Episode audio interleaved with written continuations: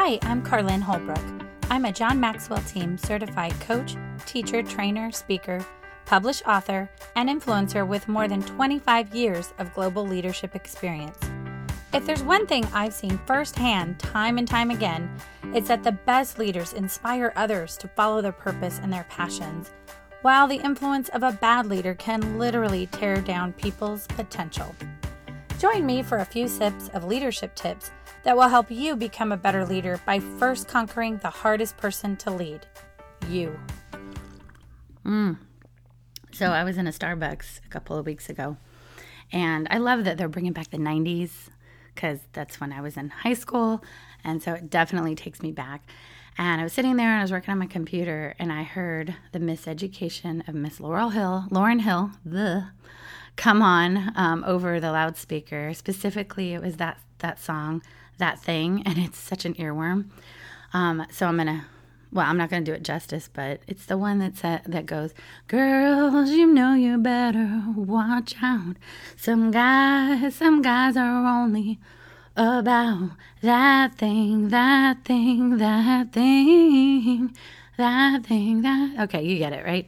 And and to be fair, she also has a verse that says, guys, you better watch out. You know, girls are only about... Anyway, that album, um, I had to remind myself, when did that come out? Okay, so it was nineteen ninety-eight. I was twenty-two years old, and I was working in entertainment at Disneyland. So it's fun how, like, these songs can just transport you, right, back to where you were in life and just, oh man, you know, like what you were thinking at the time, when you heard that song at the time, when that album came out, all that stuff. So I was just thinking about like the title of the album too. I remember that was a real big breakthrough um, because I know like she got a lot of heat. She was in the Fugees and she got a lot of heat from black rappers. I remember at the time we were like, this is a black guy's game. Like it's our game. Get out, girl. And she, this was a very feminist forward kind of album, and I just remember there was a lot of controversy, and then not controversy like it is today, but I mean it was it was like new and different and, and fresh, and people didn't all take to it so well. And I was thinking about the miseducation, and kind of led me into thinking about today's environment, and wow, we're miseducated about everything, I feel like, these days. And people love the word misinformation, and I just think of it more as different opinions, or yeah, there's people out there that put wrong stuff on the internet, and I don't know why we all get so up in arms about everything, because, you know, I've known people prior to internet days that just like to make crap up, and that's just who they are. You just have to, again, not cool, but you have to discern if you're going to believe or not. Like there's accountability back on you to be like, am I going to listen to that person? Am I going to take that in? Am I going to agree with that? Um, maybe I need to go do my own homework. I wish more people thought like that these days. We wouldn't be so up in arms and trying to cancel everybody. Um, pretty sure a lot more people back in the day, um, and maybe even like Lauryn Hill, she said some pretty controversial things. Maybe she'd been canceled nowadays, which is a shame to think about. But um, I was also thinking about this whole notion of collaboration. So collabs are a thing. Um, hopefully a lot of you listening is familiar with this thing called social media, and um, you can do collabs now on Instagram. You can invite somebody else to, you know, do a post together, and um, or essentially post on, you know, the content that you're creating, and then they can post it on their channel and you can put it on your channel, and it, it shows up as like both this person and this person are sharing this. It's kind of cool. You can also do duets and, and collabs and stuff on TikTok. So it's so cool how technology has done this. But, you know, musicians have done this forever. Musicians have um, recorded things in different parts of the world and collabed from a music perspective for a long time. Like this isn't a new thing, but it's a new it's a new form of medium um, and media that we are doing this on. I think it's it's pretty awesome. And then ironically, for some reason, there are a lot of leaders out there that think collaboration means only being in person. So I was looking up the definition of collaboration. I was like, okay, really? Is this about being in person? Let's find out. So on the on the great Webster's Dictionary, definition of collaboration is simply the action of working with someone to produce or create something. Period. It doesn't say anything about how this happens, where this happens. You have to be in person to collaborate or not. And I feel like people are throwing around the word collaboration in the name of, let's get back into an office environment, an in-person environment, because we collaborate better that way. When clearly the world is going the opposite direction and giving us more and more tools and resources to collaborate virtually. Zoom's been around a while, but man, did it just like burst out during, you know, COVID times, right? So we have that. There are collaboration tools where you can use whiteboards and you can brainstorm virtually. It's really cool. We've had telephones for a long time now, and you can pick up the phone and talk to someone virtually and brainstorm and collab and throw around ideas. This isn't new. And I don't know, I just, I see so much and so many companies thinking like that that's a good reason to say we're going back to the, opera, the office to collaborate. And what hurts my heart even more is I feel like, well, in global companies especially, and mo- so many co- big companies especially out there are global, by saying things like that, you're actually discounting members of the team that aren't in your physical work environment.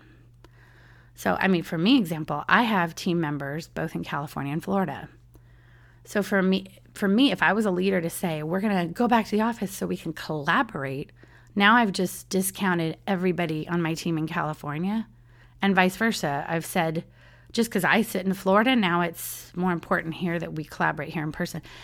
I hope you guys are seeing my point here, like how dangerous this kind of terminology can be. And and I think that leaders are running out of reasons why they want to send people back to an office environment, but don't use ones that are really going to alienate other people. The other people you're discounting is if you work in a global organization, you're discounting anybody that's not physically like in your building or in your office or in your environment.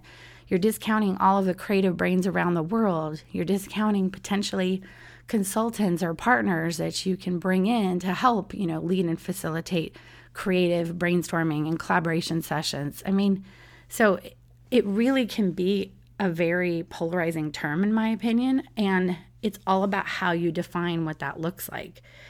And so anyway, I just think, and I think probably if you've listened to any number of my podcasts, you know my uh, feelings about physical work environments versus virtual work environments. Um, I feel like there's, you know, people say they believe in science. Science is often logic. Science is not always right, as we know, um, but it's it's it's a progress. It's a progression, right? Like what we know today is maybe not what we're going to know six months from now, a year from now, whatever. But what we know of today is that for the last almost three years, People, a lot of people have worked virtually and done it very effectively, and they've collaborated and they've had creative brainstorms, and um, it's it's worked for the most part. Now, somebody listening might argue, oh, maybe it hasn't. So there's probably some reasons for that, though, right? I know it's a different thing. So I'm gonna jump on into sips before we get too long and before I get too on my soapbox about some of these things. That thing. Just kidding. Um, all right, sip number one. Maybe it's not that collaboration is better in person. Maybe it's that you are more comfortable with it in person because remote collaboration might be new to you. So I just really want to pause on that one for leaders to really assess where your definition of collaboration comes from. Does it come from the fact of this is the way we always did it before? Does it come from the fact that, oh man, when I'm in person with my team, it's fun, it's energetic, it's a different kind of energy. We all are focused together, et cetera. I get it. I totally get that. But is that truly what's fostering collaboration, or is it the connections that you have with your team members? Because I remember a time when we were constantly in conference, you know, rooms together. Not everybody's engaged. People are on their computers multitasking. People are zoning out, not paying attention. Unhealthy teams are unhealthy teams, whether they're virtual or in person. If people want to be engaged, they it doesn't matter what the meaning, the mechanism is. I think people who are a little bit of control freaks or maybe don't completely trust, feel like, well, if they're in a room, I can look at them in the face and I can force them to be collaborative. Is that really what you want from your team? You want to force them to be collaborative? You want to force them into a space that makes you more comfortable? Wouldn't you want to find out like what makes them more comfortable. I get that, you know, being virtual or in multiple locations, remote, whatever that means, it, you have to be intentional. As leaders, we do have to be more intentional. I mean, I personally feel like I'm just disconnected to my California team as I, I am to my Florida team. I don't feel any difference, especially because we've been mostly remote for so long. I feel like we're all on the same playing field, right? We we all have the same. Now, we have the capability to go meet in person more often, sure. But doesn't one, doesn't mean it always happens with schedules, and we're all working and doing so much. And when it does, yeah, it's wonderful and it's fun and it's engaging. But I can also create that environment virtually. I just have to be intentional about it as well. And then make those times when you do get together in person very intentional as well. And it does, and being in person to me, it's way more fun to be in a coffee shop or a restaurant or, you know, some kind of like creative environment as opposed to kind of forcing. It's like the old notion of forced fun. Nobody wants to do icebreakers and exercises if it feels super forced. But if you put an activity in front of people and say, hey, have at it or not. If you want to hang out, drink, great. If you want to go bowling, great. It's okay. Whatever works for you, whatever makes you feel comfortable and how you can better connect with people, I'm going to see you and I'm going to meet you where you are. That's what real leadership does. There's no one size fits all. There's no such thing. And that kind of leads me to my second sip. Sip two. Find out how your team works best individually. What is it? When are they at their best creatively? Like what time of day even? So it's time of day, physical environment, and also how do they collaborate best? You know, again, what what works best for them, and lean into that and stop worrying about is it equitable amongst all. I see so many leaders that get so concerned about equity, um, equality, equity, whatever. You can throw those words around all you want. The reality is when you're leading people, it does need to be situational. And I know that that's an old Ken Blanchard, John Maxwell, you know, they talk about it back in the day, but it's true. We are such wonderfully unique individuals. There's no one size fits all in terms of leadership for you. There just isn't. And I think where where leaders get really nervous about not being equitable, equal, whatever, with all their teams is because they don't want to hear anybody else from another team or from their own team go, well, why do they get this and I don't? And then and then leaders get so worried about it. So they just want to go, okay, like everybody just this. Maybe as a leader, you need to be a freaking leader and just say, hey, you don't worry about that person. I, you and I, this is our conversation, and we're going to talk about what your needs are, what what environment works best for you. How can I help you? Stop worrying about the other person. That's what real leadership does, is they step into that, and then they don't, they push back on people who are like, why do they get to? What are you, twelve? Like, can we stop whining about what other people do get and don't get? Besides, you don't know their story. You're not walking a mile in that person's shoes. Like, let it go. Stop bothering. It's just a waste of energy. All right, last sip, sip number three. We love collaboration. It's a good thing. But as humans, what do we always love to do? We love to swing the pendulum either really far one way or the other. We suck at balance, let's just be honest. And I think that can be a danger with collaboration too. I think you can easily get overly collaborative and overly like have fifty thousand stakeholders weigh in on everything. And then who's making the final call? Analysis paralysis is a very popular old term, but it's true. You can sit and spin and to all of those, you know, different ways we could do this or wordsmith things till the cows come home and all. But you, at the end of the day, you do need to know where the accountability lies. But it's more than accountability, because I really actually hate the word accountability. Like, I know that we need to hold ourselves accountable, but I think sometimes in a, in a work environment, that word gets thrown around and it sounds more like we need to know who's accountable, so we need to know who to blame when shit hits the fan or when something goes wrong. And that's not what I'm talking about. What I'm talking about is who is like the project lead, who is the someone who is at the end of the day the the tiebreaker, the final decision maker on something, um, because you do need to, you know, put a stake in the ground. You know, you do need at some point, like, and I know I'm using like a hundred thousand different buzzwords and corporate jargon. My apologies. I need more coffee.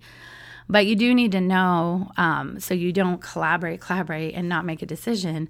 I think there does still need to be someone who's going to go, okay, this is, I'm leading this session, and this is where we have netted, netted out, and this is what we're moving forward on. And it's really important to make sure you always know who has that responsibility in anything that you're brainstorming, collaborating on, discussing, you know, coming together on. That's important to know that.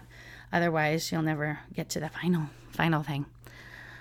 So, I mean, ultimately, when we just think about collaboration, just don't lead your team from a place of miseducation.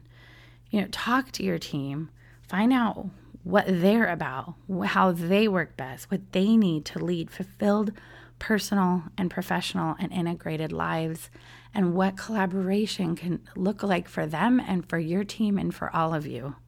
Make that your leadership thing, that thing, that thing.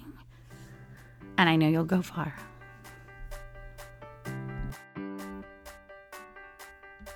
Thank you for having a cup of coffee with me. For more sips and tips, connect with me on social and follow Leader Sips on Facebook, Twitter, Instagram, and Pinterest.